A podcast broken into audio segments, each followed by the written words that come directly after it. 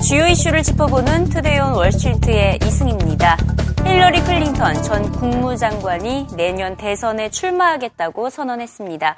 일상의 미국인들의 꿈을 실현시켜주는 챔피언이 되겠다고 강조했는데요. 이번 대선 출마 영상에서는 일반 서민들의 다양한 이야기를 담으면서 소수의 의견을 들어주겠다는 메시지를 강하게 전달했습니다. 무엇보다 부의 불평등 문제를 해결해줌으로써 중산층의 삶을 개선해주겠다는 슬로건을 핵심 목표로 내걸었는데요. 대선 출마를 선언한 캠페인 영상부터 살펴보시죠.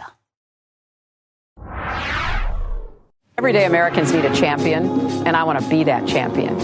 In a sleek online video, Hillary Clinton announced her highly anticipated second bid for the White House. I'm running for president. Her strategy? Convincing voters she is the right person to address economic inequality and aims to court Democrats who've argued she's not progressive enough. Americans have fought their way back from tough economic times, but the deck is still stacked in favor of those at the top. The video stands in stark contrast to her online announcement in oh eight. I announced today that I'm forming a presidential exploratory committee. Instead of an on-camera speech, this message is about the voter. Clinton doesn't appear until about halfway through the video. The emphasis is on sharing the stories of Americans of different ages, races, and sexual orientations. I'm getting married this summer to someone I really care about. It's a turnaround from her last campaign, which portrayed her as the inevitable nominee. Clinton quickly updated her social media pages today, trading in that well-known shot of her on BlackBerry with fresh images on Facebook and Twitter. Moments later, daughter Chelsea tweeted out, "Very proud of you, Mom." Last night, speaking from Panama, the president offered support to his former Secretary of State. I think she would be an excellent president.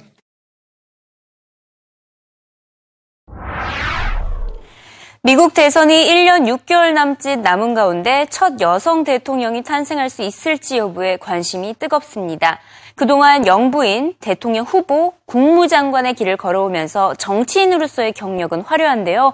이미 민주당원 팔십일 퍼센트가 힐러리를 민주당 대선 후보로 뽑겠다고 응답을 하면서 민주당 내부적으로는 큰 경쟁 상대가 없는 상황입니다. 하지만 지난 이천칠 년처럼 오바마 대통령이 혜성처럼 나타난 바가 있었죠. 그때 당시에 힐러리가 경선 후보에서 밀렸던 과거가 있는 만큼 민주당 내부적으로 지지를 얻어야 하는 것이 매우 중요한 시점으로 판단이 되고 있습니다. 일단 힐러리는 경선 개막전을 치르는 아이오와주에서 내일 연설을 가질 예정입니다. 힐러리의 대선 출마 소식을 환영한 미국 명문대 교수들부터 만나보시죠. Running without any really strong opposition uh, in the Democratic primaries uh, can be a, a vi- uh, liability and a vulnerability for Hillary Clinton. Um, in a sense, it's almost as if she is an incumbent who is running for re-election without any notable primary challenger. Uh, that being said, Hillary Clinton has been through a really tough uh, primary race already, in which, uh, by all uh, regards, uh, emerged as a much stronger candidate at the end than she started at the beginning. So um, the interesting thing here will be if she can use the time uh, between now and when she, at least presumably, emerges as the Democratic nominee to strengthen the kinds of qualities that will make her an appealing general can- uh, election candidate. I think reinventing herself, because she's been on the national stage either as a first lady or as a presidential candidate, as a U S Senate candidate, as a U S Senator, as the head of the State Department, as Secretary of State. So she's she's had a lot of different roles, and now she has to define herself with all her experience and roles that she is qualified to be president at this time. 힐러리가 당선이 되기 위해서는 오바마 행정부의 정책을 비난하지 않는 동시에 더 나은 정책을 내놓아야 하는 상황입니다. 공화당 후보들과는 다소 어려운 현실인데요. 이에 따라 예전과 달리 대규모 캠페인이 아니라 소규모 캠페인을 진행할 것이라는 분석이 지배적입니다. 이십억 달러 이상의 선거 자금을 모으면서 자금 면에서는 역대 최대에 달하겠지만 캠페인 규모 면에서는 최소로 진행될 것이라는 전망입니다. I think what's interesting is, is is how she's decided to go about announcing that she wants to go this go slow approach.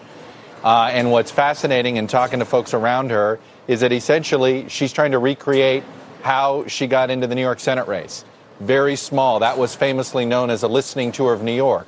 well, her first stops in Iowa and New Hampshire are going to be, it looks like, an actual living rooms. She's not going to do a big gymnasium, not going to do big rallies, but instead almost do house-to-house style visits, trying to replicate what she was good at in two thousand, which was the, the small group type of campaigning, uh, and not do what she wasn't good at in two thousand seven and two thousand eight, the big campaign, the big uh, rally okay. type of uh, type of issues.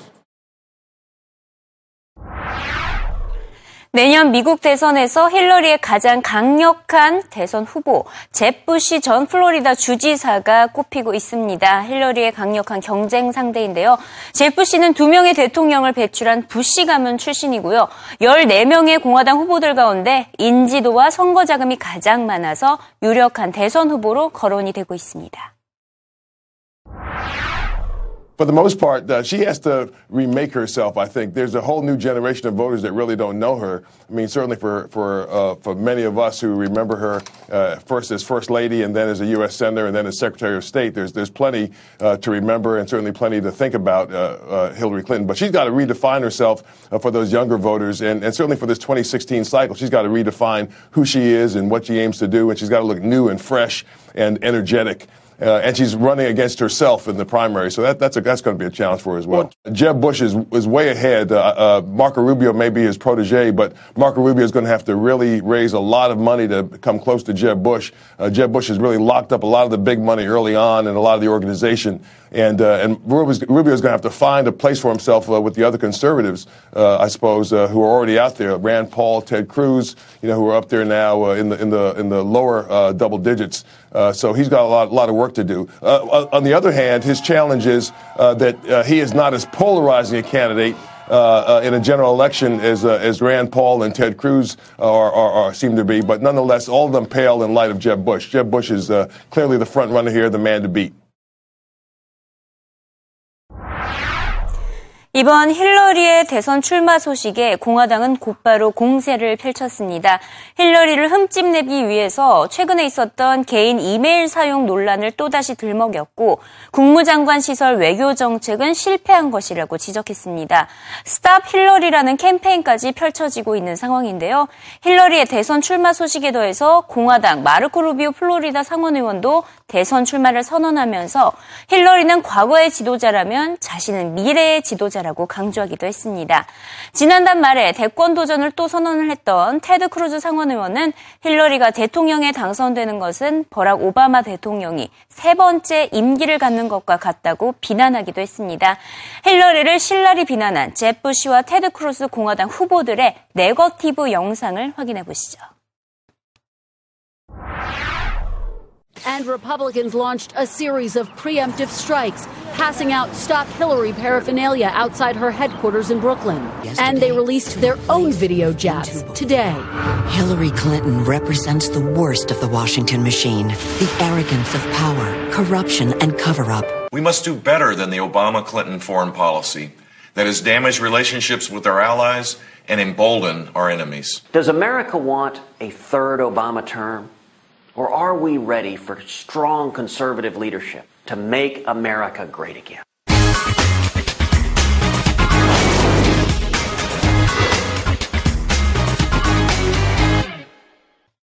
씨엔비씨 헤드라인 시간입니다. 시티그룹의 애널리스트가 철의 시대의 종료를 선언했습니다. 최근 하락하고 있는 철광석의 가격이 예전 수준으로 돌아가지 못할 것으로 내다본 것인데요. 철광석을 포함한 주요 금속 상품의 가격 전망치를 일제히 하향 조정했습니다. 올해 철광석의 평균 가격 전망치를 이십삼 퍼센트나 하향 조정하면서 톤당 사십오 달러를 제시했고요. 이 밖에도 올해 니켈 가격 전망치도 이십일 퍼센트 떨어뜨렸고 구리와 알루미늄, 아연, 납 등 주요 금속 상품 가격이 큰 폭으로 떨어질 것으로 예상을 했습니다. 그 원인으로는 공급은 과잉되고 수요는 둔화되고 있기 때문이라고 설명했습니다. 이에 따라 대표적인 광산 업체들에 대한 투자 의견 역시 강등한 것으로 알려지고 있습니다. 리서치 업체 슬라이스 인텔리전스의 조사에 따르면 애플워치가 첫 주말에 얼마나 판매가 됐는지 수치가 나왔는데요. 자, 그 수치 살펴봤더니 바로 백만 대로 예상이 된 것으로 나타나고 있습니다. 아, 시장에서 예상한 수치와 걸맞게 나타나고 있는 것인데요. 이를 기반으로 올해를 애플워치가 최소 천만 개 이상은 판매될 것이라는 전망에 힘이 실렸다라고 씨엔비씨는 덧붙이고 있습니다. 나렌드라 모디 인도 총리가 독일에서 열리는 산업 박람회를 지금 방문한 상황입니다. 이런 가운데 모디 총리는 이제 독일이 인도에 투자해 줄 것을 촉구했는데요. 독일 기업들이 인도에서 제품을 생산해서 인도산 제품이 늘어나야 한다고 강조한 것으로 알려지고 있습니다. 오늘 그리스와 관련된 헤드라인도 많이 전해지고 있습니다. 그리스 정부가 채권단에 제출한 개혁안에 대해서 유로존이 만족을 하지 못하고 오히려 쇼크였다, 어, 실망스럽다 이런 평가가 나왔다고 씨엔비씨가 보도했습니다. 그리스는 오는 이십사일 열리는 유로그룹 회의를 앞두고 육일 동안 유로그룹과 협상을 진행을 하는데요. 만약 유로그룹이 개혁안을 승인하지 않게 된다면 그리스는 구제금융의 나머지 할당금을 받지 못해서 채무 불이행, 즉 디폴트에 처할 위기에 놓인 것으로 알려지고 있습니다. 이런 상황에서 씨엔비씨는 또 그리스 정부가 사실상 이렇게 그리스 어, 디폴트에 대비를 하고 있다라는 소식도 뒤이어서 전하고 있는데요. 그리스 정부의 내부자와 인터뷰를 한 결과 이미 그리스 정부는 디폴트에 대비를 하고 있으며 지금 아이엠에프에게 모두 빚을 갚았고 공무원 월급과 연금까지 모두 부담하게 된다면 결국 자금 고갈로 디폴트가 현실화될 가능성이 높은 것으로 내다보고 있다고 알려지고 있습니다. 일단 이십사일이 구제금융 협상의 최대 고비가 될 것으로 보이는데요. 유비에스는 그리스의 디폴트는 그렉시트로 반드시 이어지는 것은 아니지만 이 디폴트 가능 가능성이 오십 퍼센트에 달한다고 진단하기도 했습니다.